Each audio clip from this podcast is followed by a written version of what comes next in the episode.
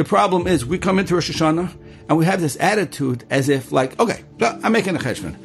My bills, check, paying my bills. I have a car, I'm good. I don't need a new model. Fine, Hashem, you know, let, let, let's keep things stable. I'm, I'm good where I am. Hashem bias. I have my kids. My kids are all in school, so I'm okay. okay, I got food. I got my meat board once a month. I don't need more than that moisturous. I don't want moisturous. I'm paying my bills. I got a good job. I'm okay. I got a good seat in shul. I have friends. I have chabura. I sleep. You know, no no major health issues. I can use a few less bunions, but other than that, I'm okay. Hello, hello, hello. Who in the world gave you the idea that you're okay?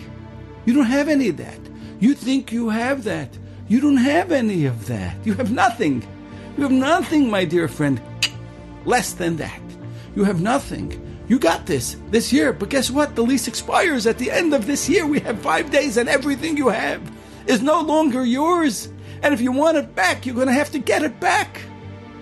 If you want it back, you get it back. Means you go, you don't have anything. You come into Rosh Hashanah, you are like a newborn entering this world who has nothing other than some gook that he accumulated on the way out. That's it. That's all you got. That's how a person should understand and should approach Rosh Hashanah. We say, Kedalim uchirashim dafaknu delasecha. Kedalim, poor. I'm not poor. I look at my accounts, they're good. Russian, I have nothing. I have everything. I have a family. I have a house. I'm on a great block. I got cars. I'm okay. I'm lying. No, you're not lying.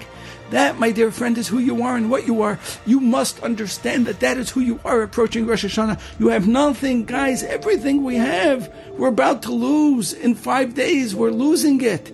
We hope HaKadosh Baruch Hu will say, no, okay, I'll tell you what, I'm going to renew the lease. I'll renew the contract for another year. We hope. There's no guarantee.